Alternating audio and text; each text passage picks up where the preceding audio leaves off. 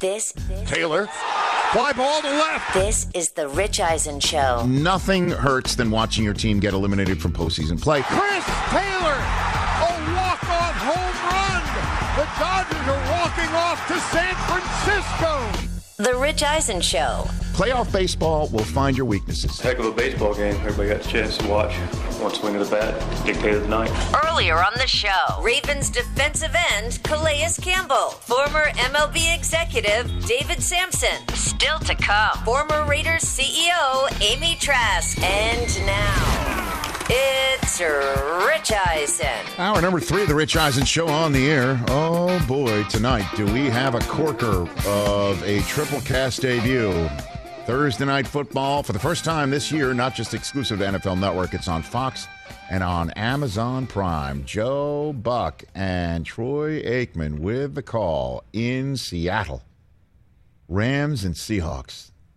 No tougher assignment in football than a night game in Seattle with the twelves in the stands. That is some really, really intense action. I've been there. I've done it.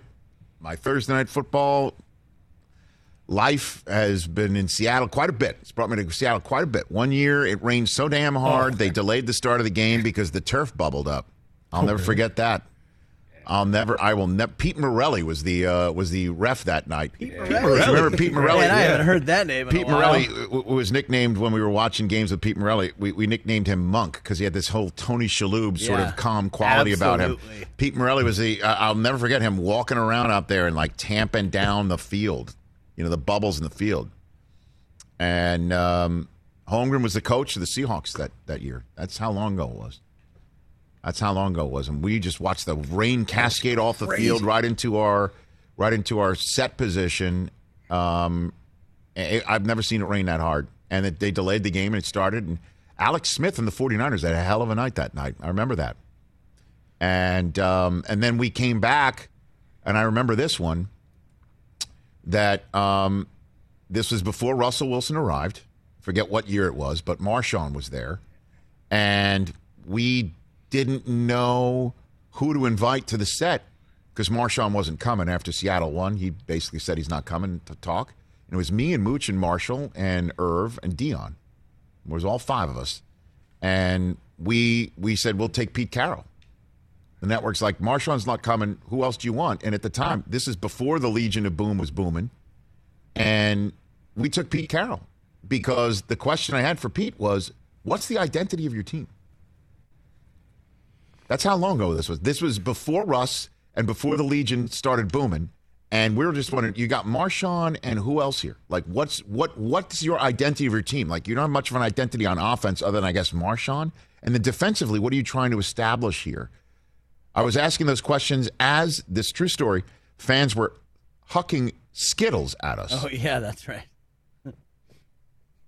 That was another Sunday night, uh, Thursday, uh, Thursday night game in Seattle. And each time I've been there, all I would know is just like I look at the stadium and I see to myself, how is it so damn loud in here? And I think what it is is that that triangle end. Design. No, yeah. the design. It's it's the, it, the design of the the, the the the covering of the roof that's over much of the the stands. Where it kinda like right, and then curves, it, and then there's yeah. like some triangle type, you know, yeah. stand, stand. Thir- like third level. It's Crazy. just some odd construction, and it is beautiful in that city, and it is incredible, yeah. and. And they, they get ready for their football games all day long. Oh, yeah. And tonight will be the first night game since the twelves are allowed back in the building. And I am genuinely concerned for the Rams' mm-hmm. ability to win this game. Russell Sir- Wilson, Rich, nine and one on Thursday Night Football in his career. Wow. He is damn good Ooh. on these short weeks. And so is just Pete. Took my stat, Brockman. Sorry, T J. He's like, you want to say just, it? No, I just texted to Brockman. No, you can go ahead and do it. You Did you just it. text it to Chris and he a, used it? About twenty minutes well, ago. Wow. Hey, oh, hey. Oh, but we're we're on the well, same gang here. He's right. Well, the reason why we're we on the same ta- gang we here. We're talking about because he has a he has a yeah. fantasy decision. You know, Ru- play Russ tonight or wait till Sunday and play Joe Burrow. And I'm trying to talk him out of Russ tonight. But he was like oh, nine and one on Thursday Night Football, and I'm like, I, I feel you. I wouldn't talk you out you. of playing. I, I, I, I don't know. Burrow against the Packers just concerns me. It just does. I don't know. That's a big one, too. If you see Joe, no, Joe coming out, here I am, I'm three and one. Come on in, Aaron Rodgers. I really want some of this relaxing. Way, here we go. Game. I really want to pick the Bengals this week. Ooh, that one. That, I don't the know, word, Chris. The, don't word, do it, the word for that would be uh, gumption. But I am concerned Robert, for the Rams tonight, man. I'm concerned for them. And that's how incredible how these things turn so fast. And, you know, they beat big. the Tampa Bay Buccaneers. The Arizona Cardinals just put the bang thing on them. And gotta now they got to go up to Seattle.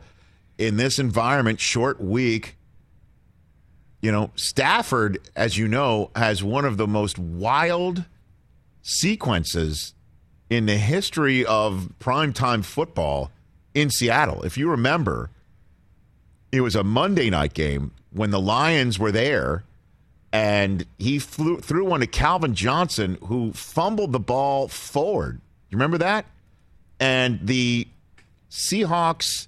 ball in the end zone, batted it out. Oh, K J yeah, Wright right. batted K J, it oh, out of the end that. zone, and that was supposed to go back because he batted it out of the end zone, was supposed to go back to the Lions at the spot of the fumble, and for whatever reason, it didn't they happen. Wrong, right. They were ready to, the Lions were ready to beat the Seahawks in Seattle on a Monday night when that would have probably eliminated a lot of people from their survivor pool in that one. I think I got that sequence right, right? Remember, Calvin was going I in, do balls loose, I do remember balls that. loose, and K J Wright just swats it.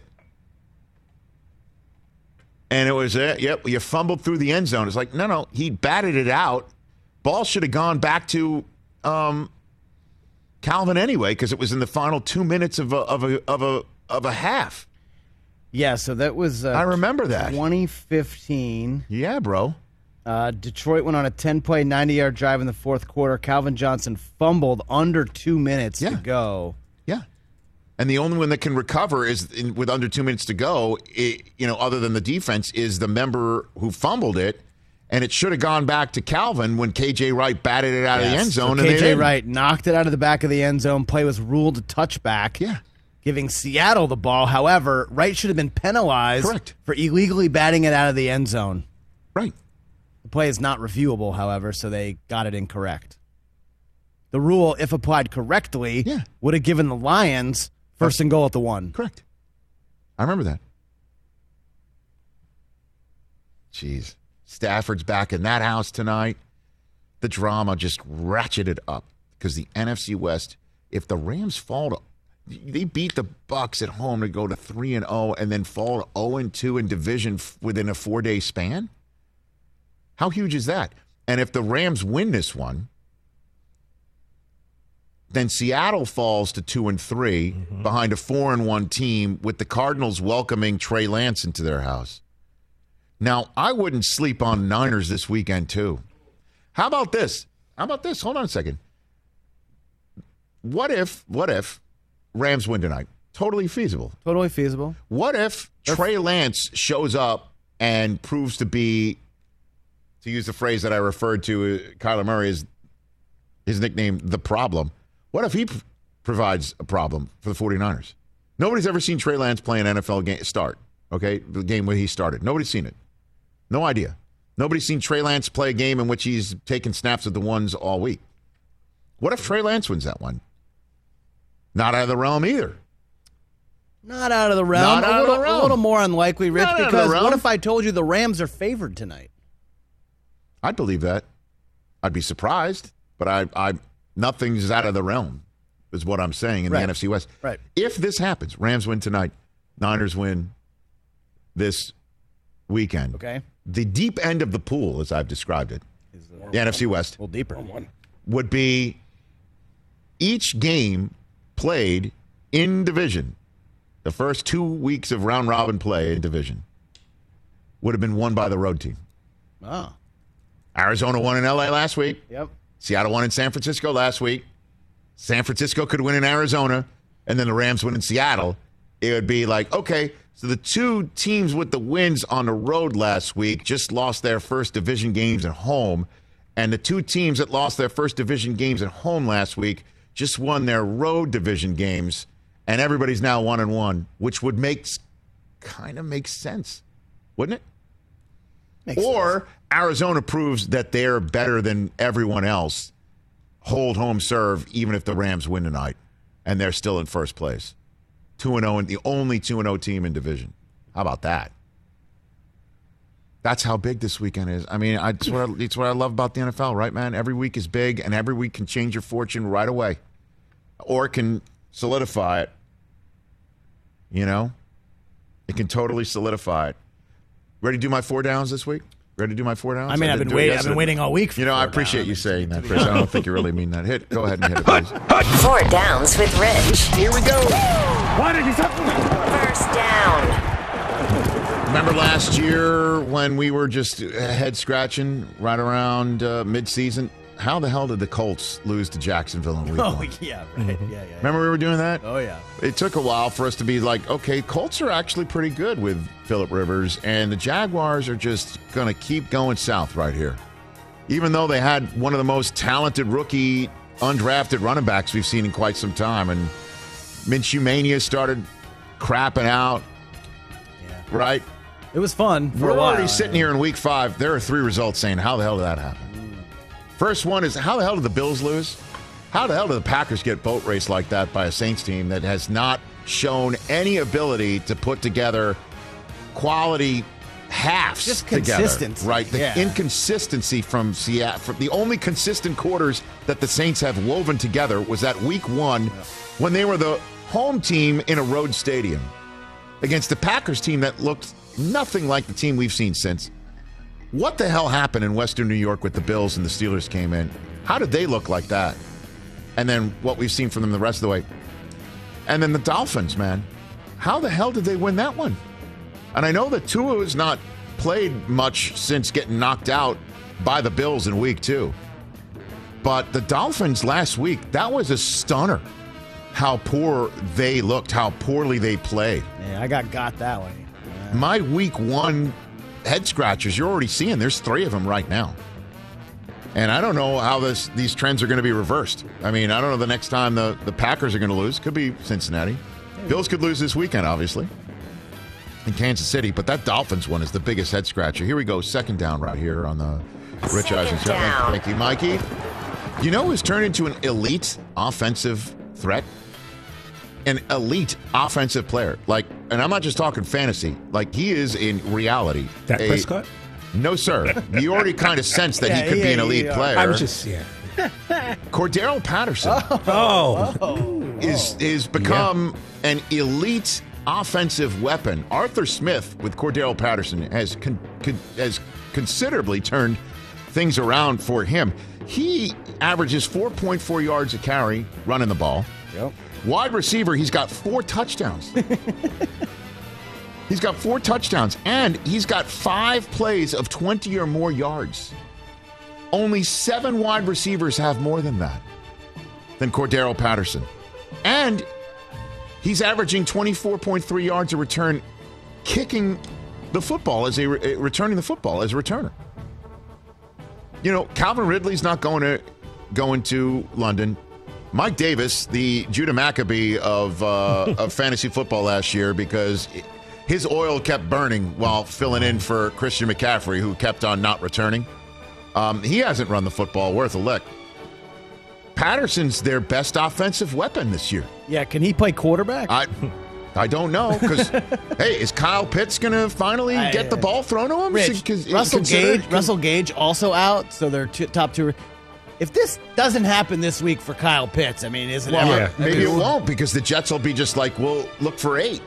But they got to look for eighty-four first. Yeah. This guy's pretty incredible. Here we go, third down right here. Third down. Um, you know, it's all about location, location, location. One and three in the A F C East is last place. One and three in the A F C North is last place. If you're one and three in the A F C West, like night, night, night. Two and two is your last place team, and it's the Chiefs. One and three in the A F C South. Still alive. You're still alive. Still alive. Thanks to the Jets and the Titans having it, just everyone take the time to look at the Titans injury report from yesterday. Oh, it makes Bill Belichick look like he's hooked up to a uh, uh, uh, he's hooked up to truth serum. He's uh, he's taking a lie detector test, like on on Meet the Parents, right? I mean, everyone's questionable. Like, it's unbelievable. Like, who's not questionable? So, who knows with the Titans this week and the Jaguars' backs against the wall. Can they win one for Urban? I'm just saying the Colts are not out of this thing in the A F C South. It makes it for a big game against the Baltimore Ravens coming up on Monday Night Football. An absolutely huge game on Monday night. And um, I, I don't... I know my last time I said don't sleep on the Vikings, and they went to sleep against the Browns. I- I'm just saying the Colts aren't out of this thing. They got a lot of runway left. Rich, that's twenty players on the oh, Titans. It's insane. On the Titans injury report. Bill Belichick at, two point oh, man. As he I mean, goes and on. Gets the hot Fourth take. Fourth down. Here we go. All right, here we go. Oh. I've got the hot take, Mike. Here we go. I couldn't find the reserve, the hashtag D's nuts, to just come out in week five and say this team's making the playoffs. The what's his name? Hold I'm in? Going to basically say that, you know, right around week twelve normally, and I'm wondering if it might be a little later this year because there's an extra regular season game. You get playoff clinching scenarios. Right. Who can clinch a playoff spot? And then around, you know, week sixteen, week seventeen, it gets fewer and fewer number of teams that can clinch a playoff spot. And then some of them are like, you know, you need three results, but at least they have a chance. They've got like the dumb and dumber chance. But they're in the mix. Everyone else is normally eliminated by them. Uh-oh. Sniffing it. Oh, sniff. Right? I'm saying week eighteen, when we look down at the playoff clinching scenarios, there will be one for the Cincinnati Bengals. The Cincinnati Bengals in week eighteen will have a playoff clinching scenario for real. Normally, as you know, the, the only time the Bengals in recent days have been a factor in the final week of the season is when Andy Dalton eliminates the Ravens and starts getting his coffers filled up by Buffalo Bills fans who are philanthropic. I just couldn't come out and say that they're going to make the playoffs. I can't I can't do that. That would have been... I- I don't know how hot that is. You don't know how hot that is, huh? Well, they're three and one. They're leading their own division right now. You even said before, like, yeah, when I said that they're that they're the third team in in the A F C North, you were like, yeah, but. So now that I'm, I'm well, it's saying because they're the Bengals, but like, if you just look at it on paper, they're they're a playoff team right now. So yeah, I would expect them to have some type of in scenario. Week eighteen, really, when it's all said and done, I think over the next so. three months, you think the Bengals are going to continue to put together enough three and one months. two and two months to I mean, have a as, shot as at the playoffs and final. As, as okay. long as Joey B doesn't get hurt. I thought you were going to say, like, the Lions are going to have one or something. You know what no, I mean? no, no. I'm, but I'm not. This, you know, I got to believe what I'm saying. I'm, oh, like, Rich, I'm not going to. I'm not just going to say something just to be stupid. He might be crazy, but he ain't stupid, Chris. I can't do it. I don't have it in me, Chris. I'm sorry. I know you want me to say something stupid, well, but no, I, just, I still have I, to have I, a reputation. Just like not stupid per se, just like, you know. Out there, out there, yeah. I think it's kind of out that the Bengals and we will not be will will go into the final week of the regular season with a chance to make the playoffs. That hasn't happened in a long time, and just because they're three and one right now in September, I don't know. All right, you don't think it's hot? I don't know. Here's something I really do agree with you. I was telling Chris a couple weeks ago. I put this on Twitter about Cordarrelle Patterson. With that guy's size and his speed, I was like, he's Dude. so confusing to me because. He's got all this talent, and it doesn't seem like any coach has ever been able to, like, really use him as the weapon that he should be. Hey, and now man, look at him. We right. talked about the Falcons coming into this year as I mean, saying Julio's that, gone, man. and then yeah. you're wondering, can Calvin Ridley step into the one? And I don't know if we've got that answer yet. He's pretty good. I mean, he's I good. He's I think he can. Well, weekend, but, but we also came in. I, I, I'm. I don't know. Like, like a number one receiver. Like, is Calvin Ridley a top ten number one receiver in the N F L? I'd say if you look at the fantasy rankings heading into each week, he's in the top ten every I week. understand what his fantasy rankings are. I'm wondering what the reality of is it right I now. I mean, you're, it means he's producing. Would you take Amari Cooper over him? Ooh. Yeah. Would you? I, I mean, we could go on and on. Hopkins. Would you take Devontae Adams over him? No, I think yeah, he's in, in past you, years. You would you made, take? You talk about Julio Jones as a top ten number one wide receiver. The replacement, I don't think, is right now. He's in the second and he's tier. unavailable now he's this tier week. Two. He's right, tier all two. I'm saying is Ridley has not. Well, it's four games in. Yeah. We're still waiting for that answer. Sure. The running back, the running back. We're, you know, we have no idea. And Kyle Pitts is like, hey, he's he was the first non-quarterback off the board in the draft. The offense, the Falcons' offense, the Arthur Smith Falcons' offense runs through Cordarrelle Patterson. That's the way it works right now. And if I'm the Jets, that's the guy you stop. Let Kyle Pitts get all his yards, certainly since I need the fantasy win in the worst way. You and me both. All right, so I just went professional and then thoroughly non-professional. Let's take a break. Amy Trask, when we come back here, her athletic story was quite something. That's coming up next here on The Rich Eisen Show on Urban Meyer. Let's talk O'Reilly Auto Parts, people, or as you might know from their jingle, O O O O'Reilly Auto Parts. They're in the business of keeping your car on the road. O'Reilly Auto Parts offers friendly, helpful service and the parts knowledge you need for all your maintenance and repairs, because you know when you need your car fixed, you need somebody who knows what they're talking about and is helpful, has a smile on their face, and gets you back on the road. They've got thousands of parts and accessories in stock, either in-store or online, so you never have to worry if you're in a jam. The team at O'Reilly Auto Parts can test your battery for free in or out of your car. If it needs to be replaced, they'll help you just find the right battery for your vehicle. Need your windshield wipers replaced, a brake light fix, or a quick service? They'll help you find the right part or point you to the nearest local repair shop for help. Whether you're a car aficionado or an auto novice, you will find the employees at O'Reilly Auto Parts knowledgeable, helpful, and the best of all, friendly. Stop by O'Reilly Auto Parts today or visit us at O'Reilly Auto dot com slash Eisen. That's O'Reilly Auto dot com slash Eisen. It's that time of year, people. Spring has sprung, and that means spring cleaning, or at least the partner in your life is demanding that you do it. Whether that means stocking up on cleaning supplies or swapping out your winter clothes for new spring clothes, make sure you're using Ibotta and get real cash back with every purchase. Ibotta is a free app that gives you the most cash back every time you shop on hundreds of items, from groceries to beauty supplies to toys. The average Ibotta user earns two hundred fifty-six dollars per year.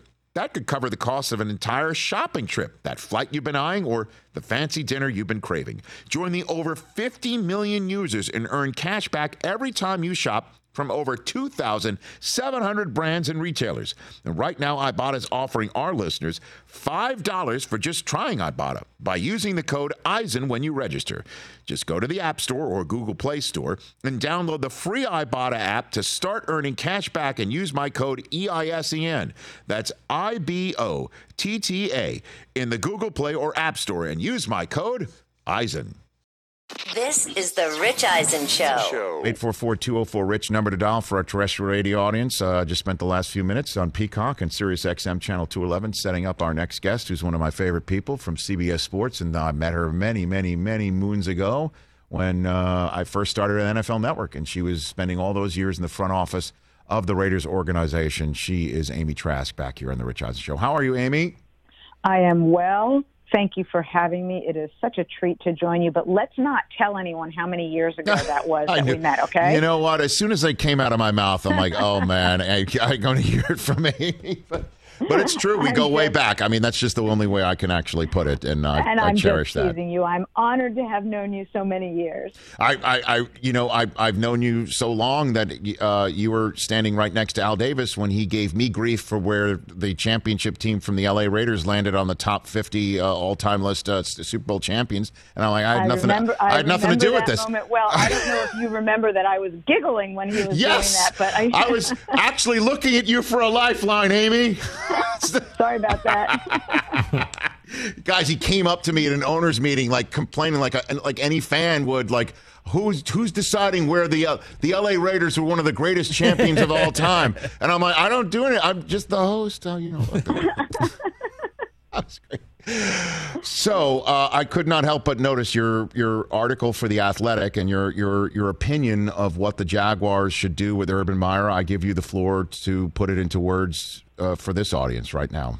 Well, Amy. I did have a strong position on it. And, Rich, you have known me for all those years, and you know that I am not a hot take yes, I, person. Yes. Um, I don't I don't have hot takes just for the purposes of having hot takes. Mm-hmm. Um, but I do feel strongly about this. When you own a business, you have to make a decision as to whether those you employ, particularly someone in a leadership position, is a good leader and does exercise good judgment. And in my view, this is just another or yet another instance of Urban not exercising good judgment. There have been a number of instances before this, and it was a glaring lack of leadership. I heard you mention uh, that Mike Lombardi shared with you that he can't recall a time in his career when a coach didn't fly home with a team. And as I shared in that athletic piece, I can't recall an instance in which a head coach didn't fly home with us either. Now, you know, if there was an instance and I'm simply not remembering it, I am confident it was because of an emergency situation like a funeral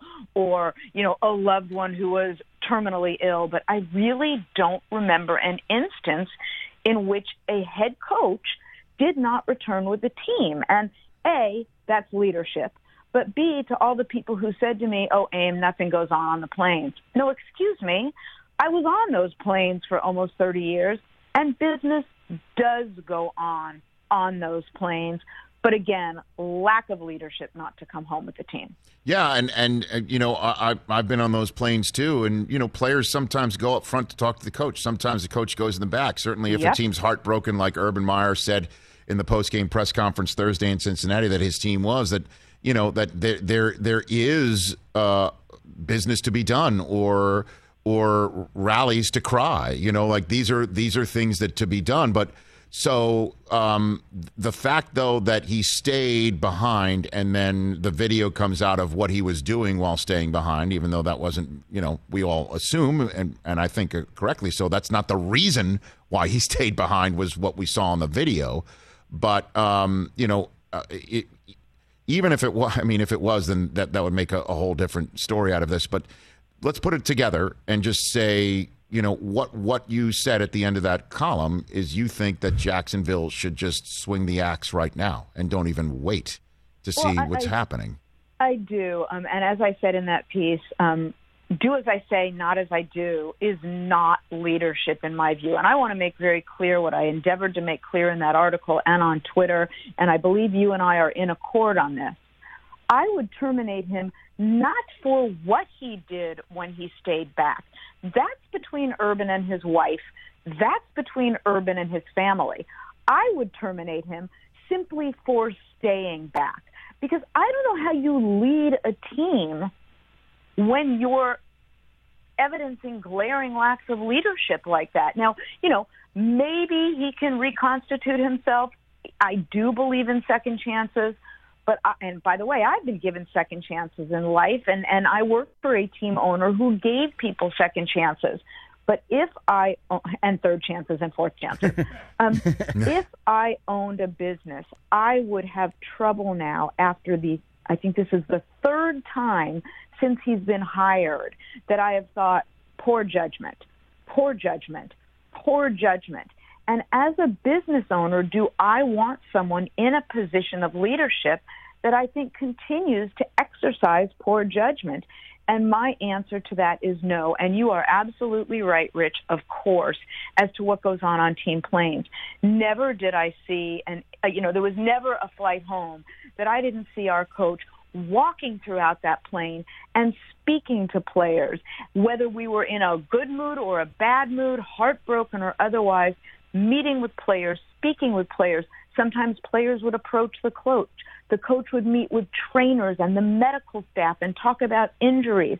They'd start talking about the next week's game plan. But more importantly, that coach came home with his team. You know what? Let me use this term, ride or die.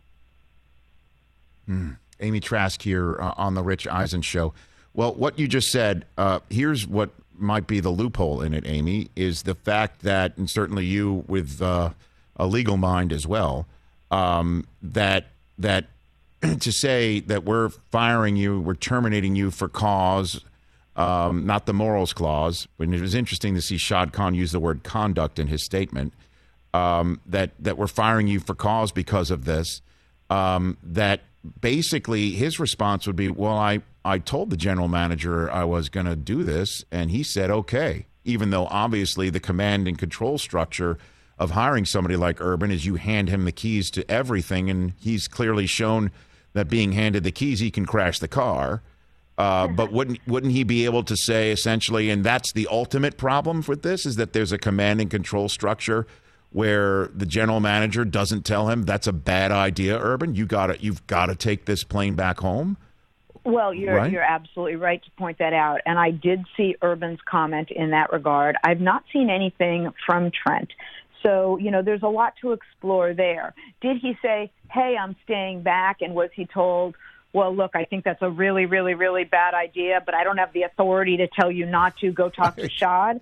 I don't know what the response was. Was the response, okay, sure, stay back? If that's the case, you're absolutely right. There are legal issues and arguments to be made associated with that. Look, there's a dance that may go on here. It, it if, you know, if there's a termination, Um, and, and I was teased today when I said termination. Someone meant, do you mean, said, do you mean killing him or just firing him? No, no. Of course, I'm using the legal word for firing. Um, but if Shad chooses to terminate him, to fire him, there's going to be an argument, an arbitration over is money owed. Uh, and maybe they can settle that on a going forward basis. Maybe Urban says, all right, you know, I'm partly responsible. Let's reach a happy medium. Let's not have an arbitration. But yes, all of this is going to unfold if, in fact, Shad decides to move on. Amy Trask here on the Rich Eisen Show from C B S Sports, um, former Raiders C E O, right here on the show. And I, I think just to, once again, because, you know, I, I see a lot of responses from what uh, I've been saying here and what others like yourself have been saying is like, you know, what did he do wrong, right? What did he do wrong? Like, and again, it's none of your business what he was doing and so on and so forth. And as you stipulated, and I, I would agree, that is true. It's what it implies in terms of what everybody can do on this team and what he as an authority figure can set as parameters of their conduct and how that has now been blown to complete smithereens. Chris Long, who's been in this business for a very long time, had a perfect tweet that encapsulated the entire thing earlier this week when he tweeted out that if I'm a veteran player in Jacksonville now, I am my own boss, is what he had to say. So how does this get put back together? Can a win Sunday truly help put all of this back together based on your knowledge about that special bond between coach and locker room, Amy Trask? Well, I'm not sure that special bond exists in the case of Jacksonville. I would posit for you that there is no special bond right now between Urban and that locker room, and, I, and I'm not suggesting that you're suggesting otherwise. Mm-hmm. Um, look, I think Chris's point is is right on, on point. Um, how do you get up in front of a team now if you're Urban? Let's say you're going into the bye week. How do you say to your team, I don't want you to do anything that's going to bring any shame on the club? I'm a player. I'm laughing or I'm rolling my eyes. I want you to stay out of trouble. I don't want to. I don't want video of you floating around the ether. I don't want to see you doing anything that embarrasses the organization. How do you have one iota of credibility? Again, I'll point to the phrase that I used in the athletic piece. What you're saying is, do as I say, not as I do. And I don't think that's good leadership. And something that, you know, you need to focus on. This is a locker room of men. You know, very different than college, where all the players are very, very young. In an N F L locker room, sure, you've got some young players right out of college. We drafted some men who weren't yet twenty-one, but you also have men well into their twenties and their thirties, and in some instances beyond that. These are men. How do you do the do as I say, not as I do? You know, you ask about what if they win. There's a phrase, winning cures everything. I don't believe that. I've never believed that. What winning is, is a great deodorant. Mm-hmm. And that's the phrase I've always used. Winning is a great deodorant. It takes the smell away from a lot of things. But winning alone doesn't cure underlying issues. It just disguises it. Well, and how difficult is it to win if the trust on that front has been destroyed or uh, uh, or considerably altered, Amy? Because, I, I mean, again, it, it, you're mentioning the bye week, which is in two weeks from now there, and, and that, that's all well and good. But it's just like in the crucible of a game when adversity hits and the coach has got to make a call about whether to go for it on fourth down or punt or kick or what have you, or call a timeout or manage the clock or anything, that doubt creeps in as to that persons of it. Again, it could be, you know, as terrific at that aspect of it as Urban has shown in his years of coaching, that one slip up, suddenly that doubt begins to creep into the mind's eye of a player during the, the action of a game. That's where I would also be concerned if I'm Shad Khan, and keep a very keen eye on that sideline and the field on well, Sunday. It's an interesting point you raise, and I don't know that I would look so much to players questioning an X's and O call, although mm-hmm. your point is very interesting. What I would look to is, is this a coach, and I'll use a euphemism, that players want to run through a wall for. In other words, I've seen coaches during my career where players are going to just do absolutely anything and everything they can to run through that proverbial wall. And I've seen instances in which it's like, yeah, not so much. So, you know, I believe football more than many other sports is a game in which emotion plays a tremendous role. It is a game in which momentum, born of emotion and which creates emotion, plays a tremendous role. Is that someone on the sideline for whom those players are going to say, yeah, I'm going to run through a wall for you? Last one for you, Amy Trask, before I let you go on this on this Thursday. Um, based on your knowledge of institutional knowledge of the N F L and competition committee and the way coaches think and what you might know about what's going on in the N F L right now, who ordered the code red on celebrations with the taunting um, with the taunting emphasis? Who ordered the code you know, red? Great question, because a number of coaches have spoken out in support of the rule. I'm sure there's also phone calls going around the league saying, hey, could you talk out in support of the rule? Could you give a little shout out for the rule? Um, you know, I believe it emanated from the competition committee, but the way committees work and the league office works, the league office and committees work hand in hand. And I don't mean that in a negative way, but when you want to make a rule change or you want to put a rule up for vote, you go to the league office, then you go to a committee, then you go back to the league office, then you go back to a committee. So I'm sure a lot of people were involved in that. I love your use of the expression code red. That's great. And, you know, my issue is as follows. Do I believe that people should do things that cross a certain of course, line? Of course not. Of course not. Right. But there's no way you can expect a player to play with emotion. We always say we want to see our players play with emotion. Well, you know what? When you play with emotion, emotion pours through. So, you know, it was said in a Supreme Court decision mm-hmm. of obscenity. I know it when I see it. And I think when it comes to, um, I think that was Justice Potter Stewart. Gosh, that was just a flashback from law school. Um, I know it when I see it. I'll say the same thing of taunting. We know it when we see it, and let's not go too far in calling things taunting. I know Darren Waller uh, was not taunting just because he oh, spiked not, it on the not, bench. I mean, that was not a taunt, and it's so obvious it was not a taunt. And, you know, I, obviously I have the benefit of, you know, sitting on my couch and seeing that and, you know, in the in the whole, you know, caught up in, in everything, a, a referee might just throw a flag like, but that was ridiculous. That's not a taunt. He was not taunting. He was playing with emotion. Like what, I said what the gives? Same thing at the time. Of course, you probably said it to your audience the next day. Yes. I just said it to my husband.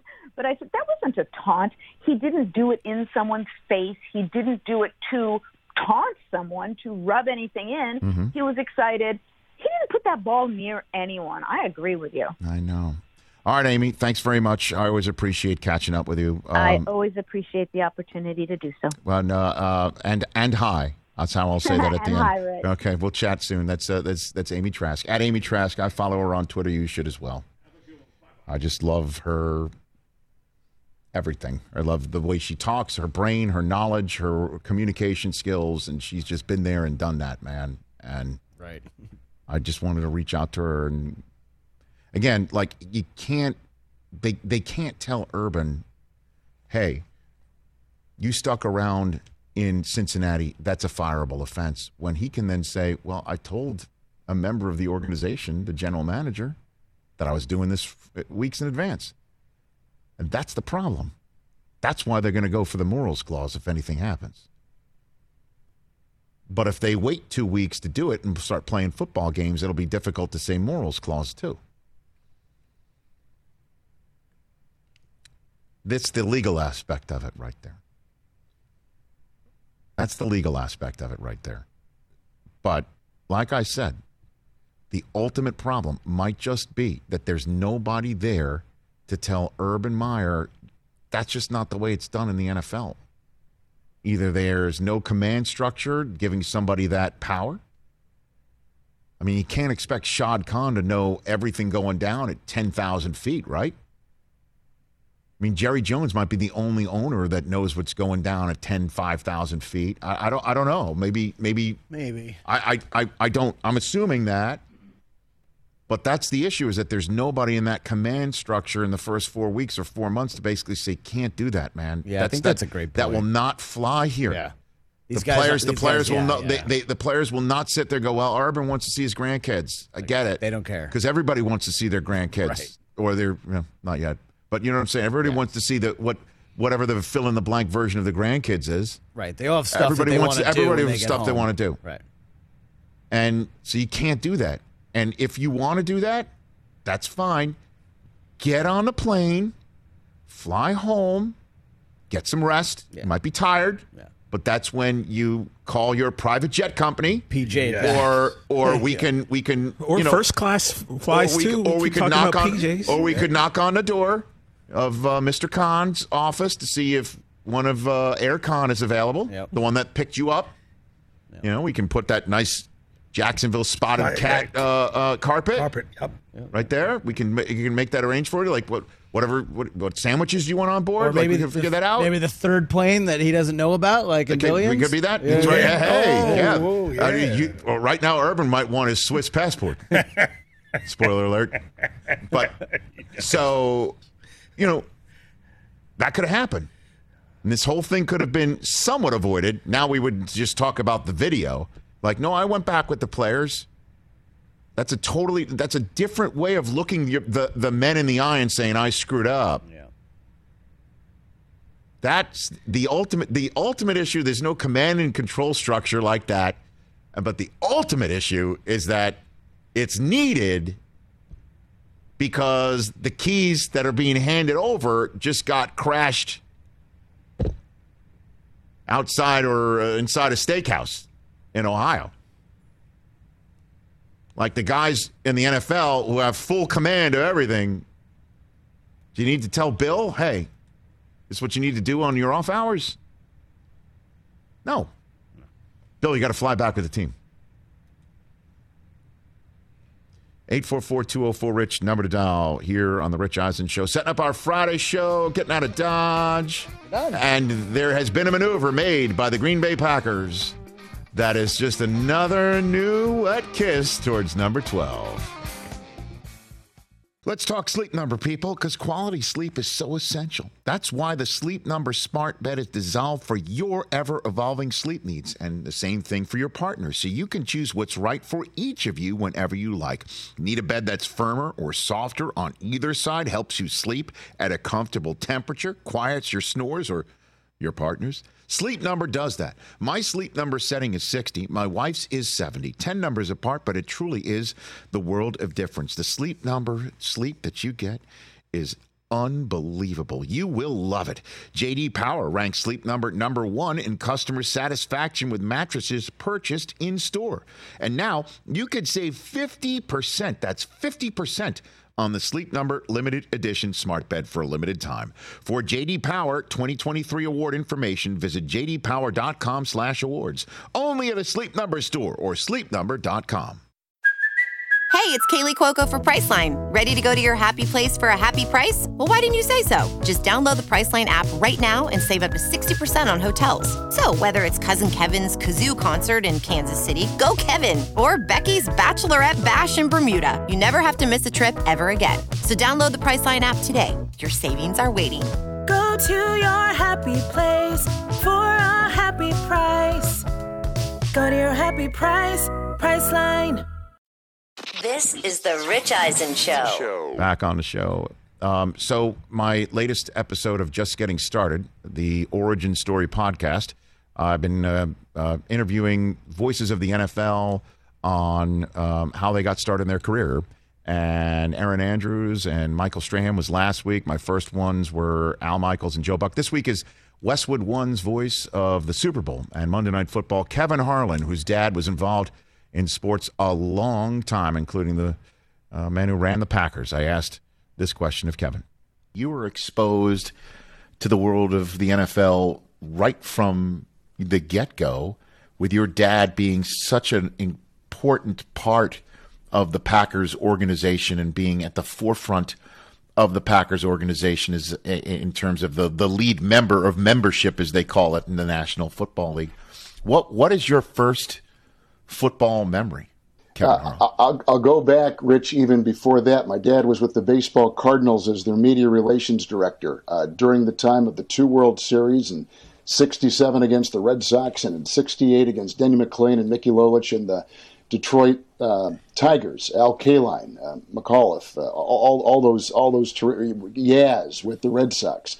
But on that Cardinal team, and I used to go to spring training uh, for two weeks every year that he was with the Cardinals, from sixty-five to seventy-one, Bob Gibson, Lou Brock, Kurt Flood, Roger Maris, Julian Javier, Tim McCarver, uh, oh, Orlando Cepeda. Uh, I mean, like all these incredible baseball players at Bush at a brand new Busch Stadium in Saint Louis. My dad had been with Al McGuire at Marquette as the sports information director, and then went to the baseball Cardinals in sixty-five. And so when I was a kid, we would go to church on Sunday mornings, drive after church down to Busch Stadium in Saint Louis, have breakfast in the press box. And I remember distinctly walking in, here would come Jack Buck, and he would see me and my dad having breakfast in the press box. And I was like six, seven years old. Uh, here came Vin Scully and and um, uh, Bob Prince of the of the Pittsburgh Pirates, like these incredible voices. Um, and and then on those Sundays when I would watch home Cardinal games from uh, the box seats or go out to left field or sneak into the clubhouse or wherever I was, um, it, it, it put me like behind the curtain. I got to see press boxes and fields and practices and, and all all kinds of things. And when Dan Devine left the University of Missouri in nineteen seventy-one, uh, he took my dad with him to run the Packer front office. So I was a ball boy from nineteen seventy-one into the times I got in college in Green Bay, and then during the games, I'd go to the press box and spot, work on stats, or do whatever. So I got to see everything, and it just put me uh, so much further ahead because I knew the mechanics.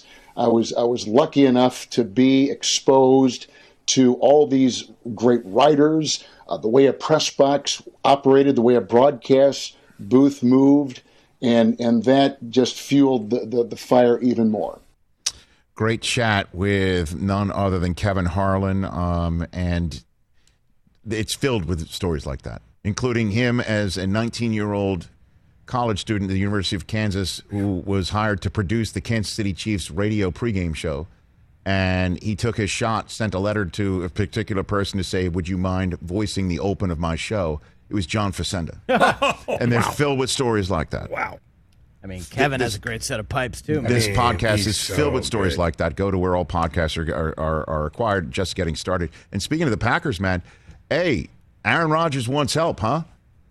He wants he wants some help. You need to be aggressive and helping out right now. How about beating everyone to the Jalen Smith punch? How about that one? I wonder if they asked twelve. You want to call him up? You want to call him up? This is a hell of a midseason pickup. I know the Cowboys thought that he was not worth the trouble of keeping him on the roster if he wasn't going to play as a starter, and they were on the hook for his salary next year, and they didn't want to run the risk of such a good human and uh, good enough player, but not good enough to crack the starting lineup there. So they cut him. And the Packers are like, well, we'll take him. And let's see. Let's see. He starts making some plays. I wonder if twelve called him up, said, come on over.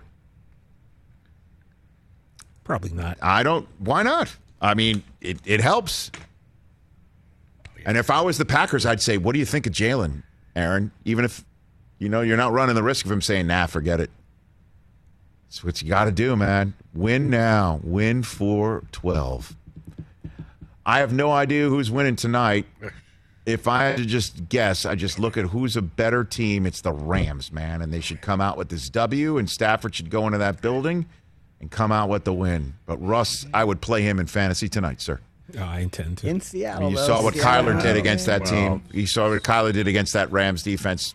Nine and one on Thursday. And so I would play Russ tonight, but I still think the Rams come out with the W. We shall see. We'll talk about it tomorrow. Carson Wentz, the Colts, is our first guest tomorrow. You should join us, please.